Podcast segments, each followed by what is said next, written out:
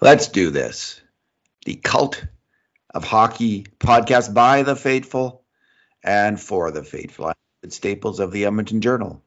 And I'm here tonight with Bruce McCurdy. Hey, Bruce. Hey, David. How are you doing tonight? Uh, good. It was a beautiful day out there today. Again. I got outside for a little bit. Did you? Sure did. Sure did. And you know, did, uh, went for my walk. Did nice. my wife and I set up some tables to do some spray basting for her quilt projects outside because it was so nice. Not often you get to do that on October 19th. Did you just say the sentence spray basting for quilt projects? Yes, I did. Okay, thank you, Bruce.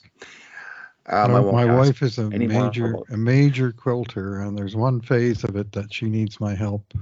So I What proudly. is what is spray basting? That's the spray where you actually sort of glue the layers of the quilt together. The front, the back, the sort of the the uh, thick part that you don't see in the middle, and then the back of the quilt. So it's, you spray them together so that they kind of line up with each other before they get quilted. She does all the quilting. I just help with the spraying. So, All right. Sounds like a man's job. well, it's a it's a spouse's job to support their their partner in their uh, creative arts projects, and that's exactly what this is. Indeed, Bruce. Indeed. I'm doing the same with my wife. She's going to uh, her hockey team's going to Vegas, and I've agreed to go Oh, yeah. along with her. So, you know, Boy, that's paying. the That's support- that's taking one for the team. all the support I can give her. Um, it was it, you know, and you know, the other good news is the Oilers are, you know, testing our stoicism. You know, they're giving us one of these little life Just tests. in mind and we'll tonight, David. We will see how we measure up, Bruce. I think, you Mhm. know, we can see uh, from Twitter at least, or X as they now call it, that not everybody passes that particular test. So we'll see how we do. I, I've taken to completely avoiding that platform on game nights. Uh, me too. I always, I have I'm. I'm sorry, and I, I follow many wonderful people, but some of the wonderful people are different during games. I know I am, so I, I tend not to want to tweet my own stuff unless I see something sort of extraordinary that I just throw out there once in a while. But uh, uh, I did not see anything extraordinary tonight, and I do not blame the Twitterverse if it is ripping the Oilers a new one because they're fully deserving of such criticism tonight. Yes, the X Men and X Women, as they're now Mhm. known. They're ripping, they're Xing the Oilers. Ex fans. Xing, Xing and hexing. All right, uh, four to one lost the Philadelphia Flyers. The Oilers are now one and three to start the year. This is not the Stanley Cup winning Edmonton Oilers that we were all expecting to Oh, see no. early in the year. This this is this is uh, uh, somewhat disappointing. Um, but let's try to be let's try to figure out what's going on here a little bit. Bruce, this is our two good things, two bad things, two numbers, and one conundrum podcast um, because it was a stinker of a loss, we'll go with two bad things each. What's your first bad thing? Yeah, I'm going to go with the with the Oilers leadership group, and I'm going to I'm going to. Uh, uh, I mean, it was a team wide thing, but there was nobody on the Oilers that was that was lifting the team tonight. That was that was going the extra mile. That was uh, uh, uh, seemingly winning a physical battle uh, or wanting to engage in one. More is the point. And there's it's a long list of players, but I'll I'll, I'll just start with these ones. Okay, Darnell Nurse three shots, uh, no hits. So we'll talk about that one. Uh, he was the best of them probably. Uh, Leon Draisaitl two shots, no hits. Uh, Ryan Nugent Hopkins one shot on his only attempt, one hit. Uh, Connor McDavid no shots, no hits, no takeaways no positive stats other than an assist that he got. And uh, uh, I just didn't see, um, I mean, for a leadership group, I just didn't see anybody sort of stepping up. And in fact, the team as a whole, uh, in the third period especially, they, they flat out quit on this game, David. And that, that upsets me as a fan. I find that hard to hard to accept. You got you're down by a couple goals and you get outshot 17-4 you know, by a team that couldn't make the playoffs last year, but by a team that worked their ass off tonight and skated circles around the Edmonton Oilers because they were prepared to to give the effort that was needed to win a National Hockey League game, and the Edmonton Oilers, Stanley Cup contenders, were not. Yeah, the only guy flying in the third was Dylan Holloway out there blocking a shot when he doesn't have his helmet on, and and he also got a good shot at net. It hit the side of the net. You know, he he was flying around there. But and McLeod, I thought he was he was flying around there.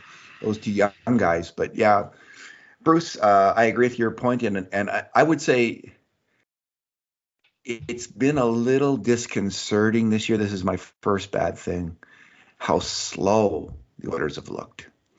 They've looked slow against Vancouver, and they've looked they looked slow tonight. They look like the the the, the other team, two teams who aren't world beaters, not expected to be at least this year, are not. You know, they both looked faster than the Oilers, and I don't know if that's just a matter of execution and effort, or if it's a matter of some of the player choices that have been made on the Oilers.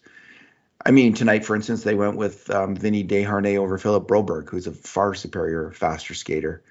They went with Adam Erne in terms of signing someone, and he's he's not a fast skater. Um, Connor Brown still hasn't found his his skating legs, but um, I mean, who looks fast out there? Holloway and McLeod look fast tonight. Um, I mean, McDavid is Connor McDavid. Janmark has his moments.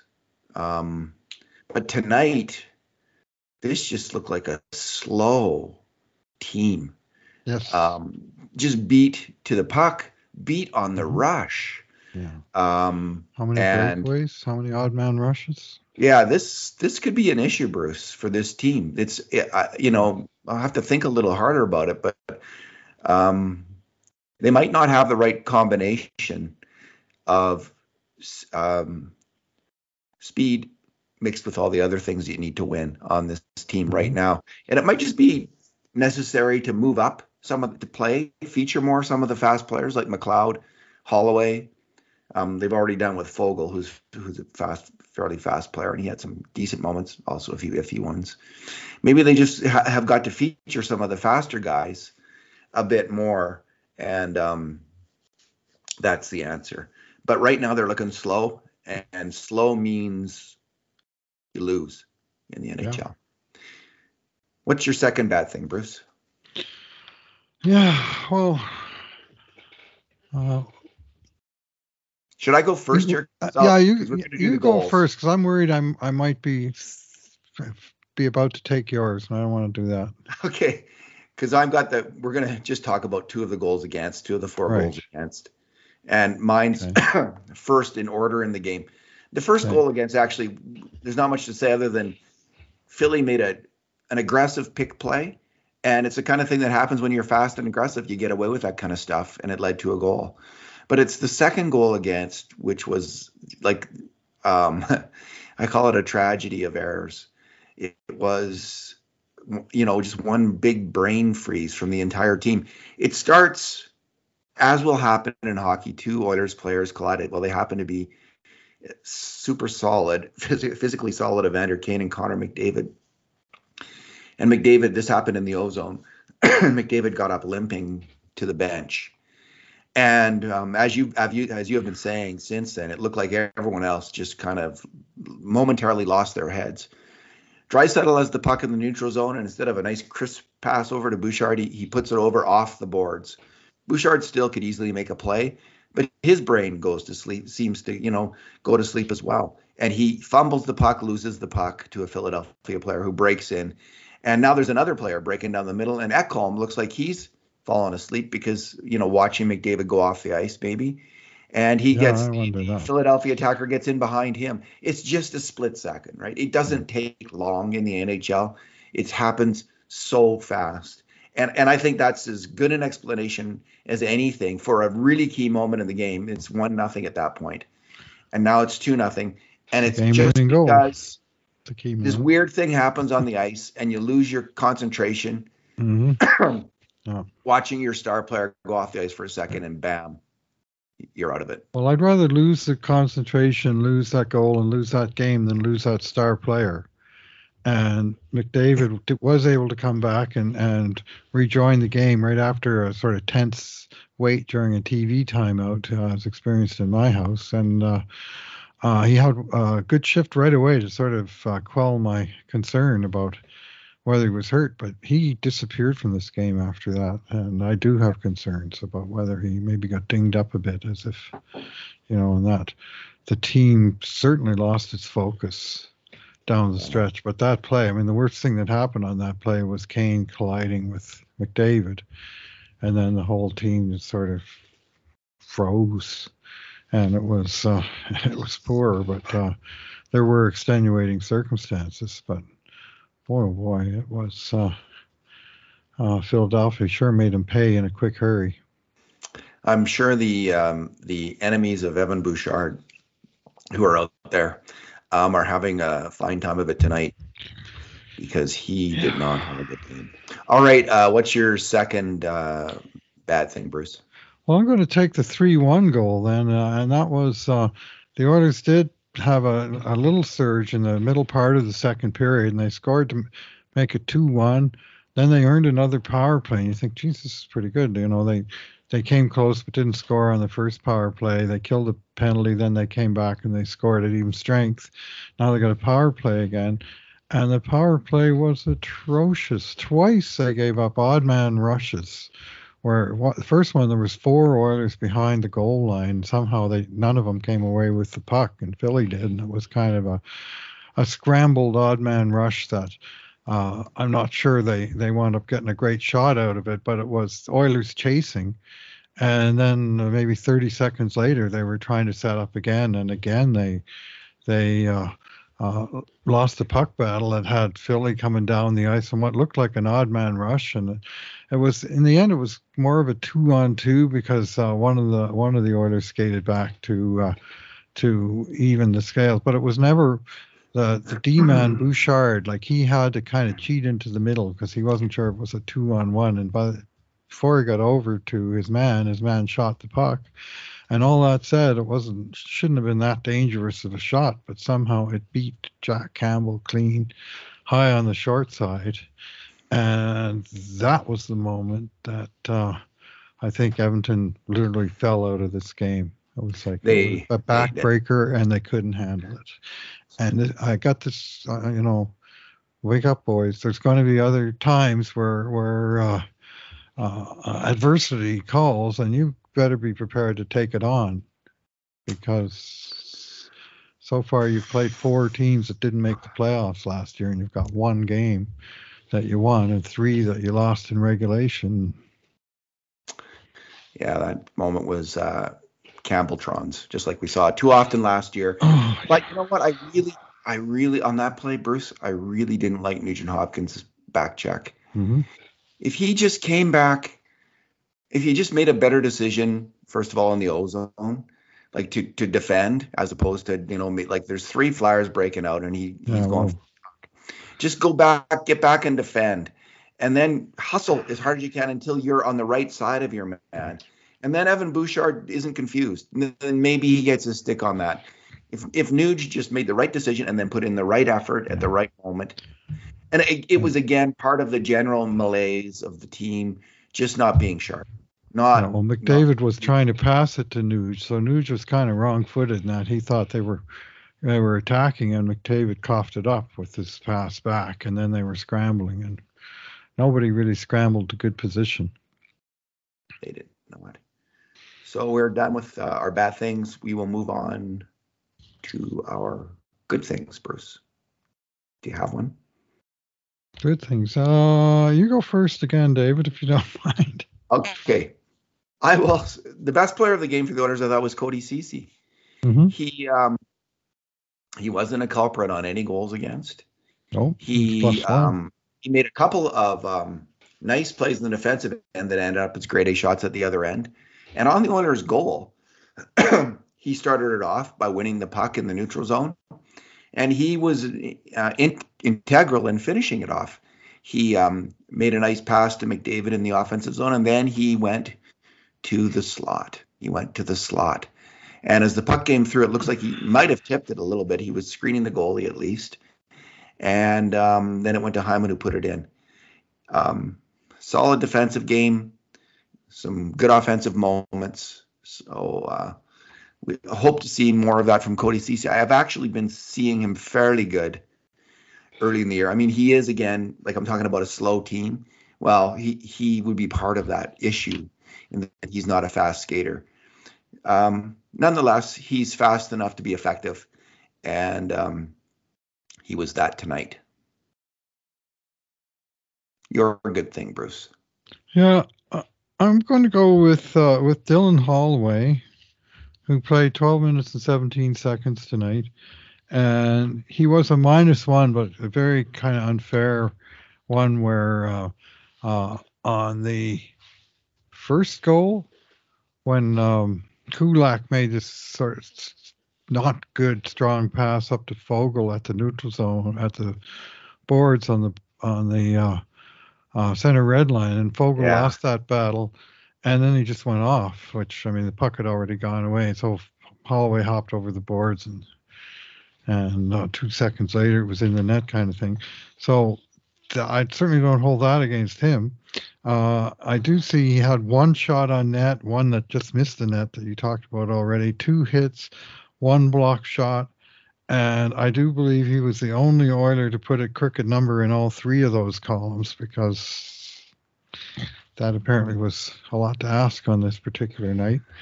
And I, I thought he skated well, and he also had, uh, presumably, this is the, one of the hits he was credited with, the hit of the night, where he gave a reverse hit at the Edmonton blue line. Some flyer came in to hit Holloway while he was handling the puck, and, and Dylan just ran over the guy. Uh, and that was a that was a, a, rare sight on a night that the Oilers did not have a lot of physical pushback or really pushback of any kind. Yeah, he seems to be making good decisions out there uh, with the puck. Um, he's playing more like a veteran, and uh, I, I, honestly think he should be in the top six at this point. Um, I guess I don't like who would they move out? Well, they move out Kane uh, Evander Kane. And so that segues, Bruce, to my number, which is mm-hmm. 32. Mm-hmm. And um, I don't know what it is with power forwards, but 32 is kind of a, of a magic number, I'm afraid to say, kind of magically, uh, black magic number, magically bad, in that you see, it's rare to see, you know, power forwards excel in the NHL after they hit 32, 33, 34. Like it's just, you know, they start falling off at 28, 29, 30, 31, 32. It's almost always due to injury. We saw this with Milan Lucic when he was, I think, 29, 28 or 29. Um, his game just dropped off a cliff and he was not the same. Mm-hmm. I brought this up in an earlier podcast. I think the first right. podcast the year after seeing first the first in game one and and I'm and I'm bringing it up his age right now again because, you know, and I want to make clear that I I see the effort. The effort is there. Yeah. I see a player who is fierce and determined, and um, he may just be fierce and determined enough to to fight his way back. But since that horrible wrist injury, um, this, the deftness with his hands, he he had great hands um, in tight and making passing plays. We're not seeing that. We haven't seen it regularly. We've seen it now and then, but um, my concern is growing, and I think what they need to do is to think, okay, w- what can he do? And uh, I could see him as a third line energy player at this point, and use him as that. And if he can work his way up from that, go with that. But Kane in the top six right now makes no sense. He's not getting it done. He is not close to getting it done. And um, it's time to go with someone else right now. And um, so that's my take on it, Bruce. What any thoughts? Uh, yeah, Kane's been struggling mightily. I mean, through four games now, they've updated at natural stat trick. Uh, and the Oilers have had, had he's played basically an hour, one full game on the ice. The Oilers have been outshot 38 to 24 in that hour and outscored six to one. Six to one. Uh, it's uh, uh, you know high dangers are 16 to eight for the other guys. It's you know it's uh, it's not pretty. Uh, expected goals for McCain 34 percent. Like that's like uh, based on how the flow of play has gone. You would expect the other guys to score two for every one the Oilers got. Like it's been poor, and the actual results have been worse than that. So it's scary. And here's the funny thing, David. Here's my number from tonight, and it's Evander Kane stat line. And actually, if you look at this in isolation, you'd say, well, this is one Oiler who came out and, and, you know, gave it a good, strong effort, which you said already, and which I agree with. Um, but just not in sync. You know, he led the Oilers with five shots on net, with eight shot attempts. He led them with five hits on a night when nobody else had more than two. And he also led with two takeaways on the night that no one else had more than zero. So to recap, out of the 23 Oilers shots, Evander Kane had five. Out of the 16 measly Oilers hits, Evander Kane had five. And out of the two Oilers takeaways, Evander Kane had both. So wow. at least he was trying. you know, yeah, he, he was, was, doing trying. stuff. He was, you know, he's putting up crooked numbers. And one of the things I look for in power forwards is a range of crooked numbers in these various columns. You know, hits, t- you know, takeaways, shot attempts. You know, sort of not not going out there and being invisible, which he wasn't. But I agree with you. He looked slow. He looked clumsy. He had two or three collisions. There's one time I sent you a message in our scoring chance thing saying that Kane and McDavid should be separated for their mutual safety because Kane ran into McDavid, and then a few minutes later, I think McDavid ran into Kane. Uh, anyway, it's so his numbers say he gave a good effort, but I'm saying these numbers don't capture the the, the whole picture near as much as um, what happened when he was out there, which the Oilers tonight were outshot 11 to six. They were outscored one to nothing, and a lot of this time he's spending with McDavid. Yeah. You know, since he came back from his injury last year, uh, he's played 300 minutes with McDavid, so five hours playing with best player in the world. And in that time, the Oilers have scored 10 goals and allowed 20. So it's like losing five straight games by a score of four to two when you have Connor McDavid on the ice for the whole game. Yeah. And that is, whoa, you know, you just can't have that. So if there's something wrong with the guy and he can't do that anymore, then stop trying to have him do that. Maybe have him try and do something else. And, Same and page. work his way back on the, you know, from a little bit down the lineup. You got to give him chances, but boy, oh boy, it's. I mean, they've been giving him chances, and it hasn't been going well. It has not. It took them forever to adjust when Lucic game dropped off. For it took it like a, Mhm. a season and a half almost before they took him off the power play. It strikes me. Yeah. Kane's not on the power play. Second, they put Hyman on that line with um, David. They scored. Now you you know you can't have all your good players on one line, but they do have Holloway, and they do have McLeod. Like they have other options they can move into the top six. Yeah. They got um, Raphael Lavoie down on the farm. You know, another young winger who can slot Mhm. in if they need some life in the lineup instead of Adam Erne, another kind of slow, slower power forward guy. I saw him real slow tonight, Erne. Yeah, and he was not good He with was the a puck step either. behind. Yeah, Yeah. he's not he's not succeeding. And um yeah, they this is anyway, for now, um just I, I just think move Kane to the third line, ask him to be a checker and a hitter and an energy player. And, and let him get his get your game in order, man. Just take a few weeks, three weeks, figure it out, and we'll go from there. First sign that you're ready to start making plays, you'll move right back up again. But for now, we, we need to win, and you need to help us win, and that's how you can do it. So that's how I see it. Here's my bonus number tonight: 20 shot shot blocks for Philly and six for Edmonton.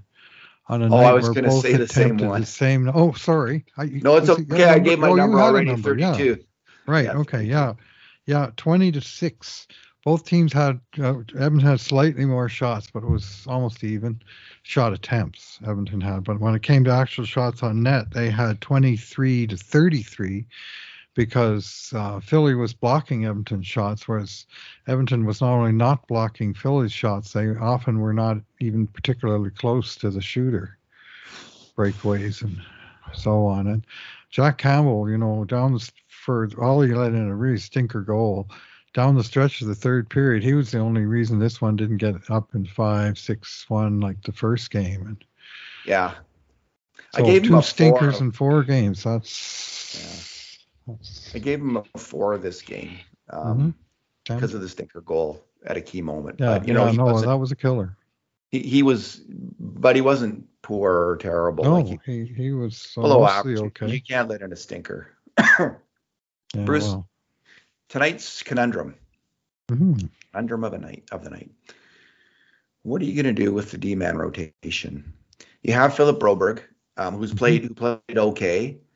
Uh, I think playing as well as Brett Kulak, for instance, if not better. Mm-hmm. Um, you have Vincent Desharnais. Um, you've got Cody Ceci, and you've got um, Nurse Bouchard and Ekholm. I, you know, they're I think the top three. Right. Yeah, you have another a number of other defensemen, four defensemen for three slots. How would you handle it? That conundrum. What would you do? Yeah. Uh, next game, I would send Adam Erne to the press box, and I would go 11-7. Would be the first yeah. first approach. Okay. Uh, uh, then you still have to figure out how you're deploying those seven. But it would have been a nice option to have Philip Broberg on the on the bench tonight. That you know, in a game where the Oilers look slow and were getting outskated, they would have had that option to put him out there. And you know, actually, I thought Desharnais had a pretty good game. Uh, he won a lot of puck battles on the end boards and stuff, and uh, he did get beat on the first goal, but it was hardly his mistake. He was, you know, last line of defense, and the guy made a good pass that he tried to cut out but couldn't. But I thought he was okay, but you know, speed is not his game, obviously, and so what the 11-7 does, it gives you way more options, both up front and on the blue line, in terms of different ways to combine your players. Maybe gets the coaches a bit more involved in the game too. Not sure how how on top of this one they were, to be honest, but. I like your solution to the conundrum. I think that's probably the short-term answer. I, I do think if there's going to be a rotation, though, it should be bigger than Desharnais and Broberg. Yeah. Um, it should include Kulak and Ceci. Kulak and, had a really tough game tonight, man. Yeah, oh, man, not, he kept coughing up the puck. He's not been sharp, and um, he's been the weakest defenseman, I think, so far. And but none, I just think I would, if you're going to do a rotation of, with six guys, I would include Ceci and Kulak in it. Rotate and the whole I, third pairing, eh? Yeah, and I would um down this season, if there's a move to be made, you're going to have to clear out some cap space. And I I see, and it might be to bring in another superior defenseman, but I think the play is to to move one of Kulak or Ceci this year, and either make room for Broberg if if he deserves it, if he shows that he deserves it. Still not known. Or if you're going to be trading for a superior defenseman, if that's the biggest need on your team this year, as it was last year, um, then you do then you do that. I still think in this whole thing about being slow, I think Broberg is a big part of the solution this year if they yeah. can get that guy going because he is the he is the the the fastest skating Oilers defenseman, and um, um, so I'm I'm not keen on seeing him out of the lineup too much, and um, I and I and I do think you're going to need to anyway. We'll see how that goes, but a trade could be part of part of the, the, the solution of that conundrum as well down the road. Yeah, for now they need to find a short-term solution that uh, involves using the guys that they've got here, or maybe they go off of t- tonight's game and pick up one of those guys on waivers tomorrow morning and decide to shake things up a little bit that way. Because uh, I will say Adam Erne's job is hardly secure. Who's on waivers right now? Uh, Zack MacEwen is yeah. uh, this t- tough guy. Yeah, I know him. Uh, yeah, he's got. I think he's got roots in these parts. And the other guy was uh, Jansen Harkins, who's already been waived and by Winnipeg and picked up by whoever waived him today. He, he, they gave him a look and then they cut him loose. So I'm not sure that that one works. I'm not sure either of them works for me. But it's. I mean, there are options out there, and one way you can get a free player is pick one off of waivers as long as he's not you know, if he's not carrying a big cap hit, then obviously you can't do anything. But there's that 21st man on the roster for now it's Adam Erne, but they could easily put him on waivers to make room for the guy that they're uh, picking up, right? They'll have some patience with Adam Erne, is what probably. Probably, but, but that, what I've the, seen so far from Adam Erne is Alex Chiasson without the shot or the penalty killing ability. so he's not exactly like he's not exactly impressing Bruce. Listen, uh, I'll have some patience too with him. Like let's see three or four more games. Mm-hmm. But um, yeah, I'm not. I'm not. I haven't seen it yet. I'm not. I'm not feeling it, dog. And I wonder how that's going to turn out for the Oilers. Anyway, there's lots of, as you say, there's a number of solutions there. Yeah. Well, there's there's the waiver wire, and then there's also Raphael Lavoie. Yeah, well, the, uh, seven, the 11 7 is uh, Jay Woodcroft's secret sauce. Yeah. Um, it's time time yeah. for the secret sauce. Yeah, it's yeah. That's that's the wild card lineup, and the other team's got no idea what they're going to do. And I suspect the coaches themselves even sort of have a vague idea of this, then that, but can, they can sort of roll with the uh, with the you know dynamics within the game, and just have more options at their disposal. Yeah, be nice to see. Uh, I, I think that is the right the right idea. All right, Bruce, Winnipeg on Saturday. Mm-hmm. Now we start seeing the playoff teams. Good stuff. it's going to get better from here on in, no doubt. Bruce, thanks for talking tonight. All right. Thanks for listening, everyone. And in the meantime, and in between times, this has been another edition of the Cult of Hockey podcast.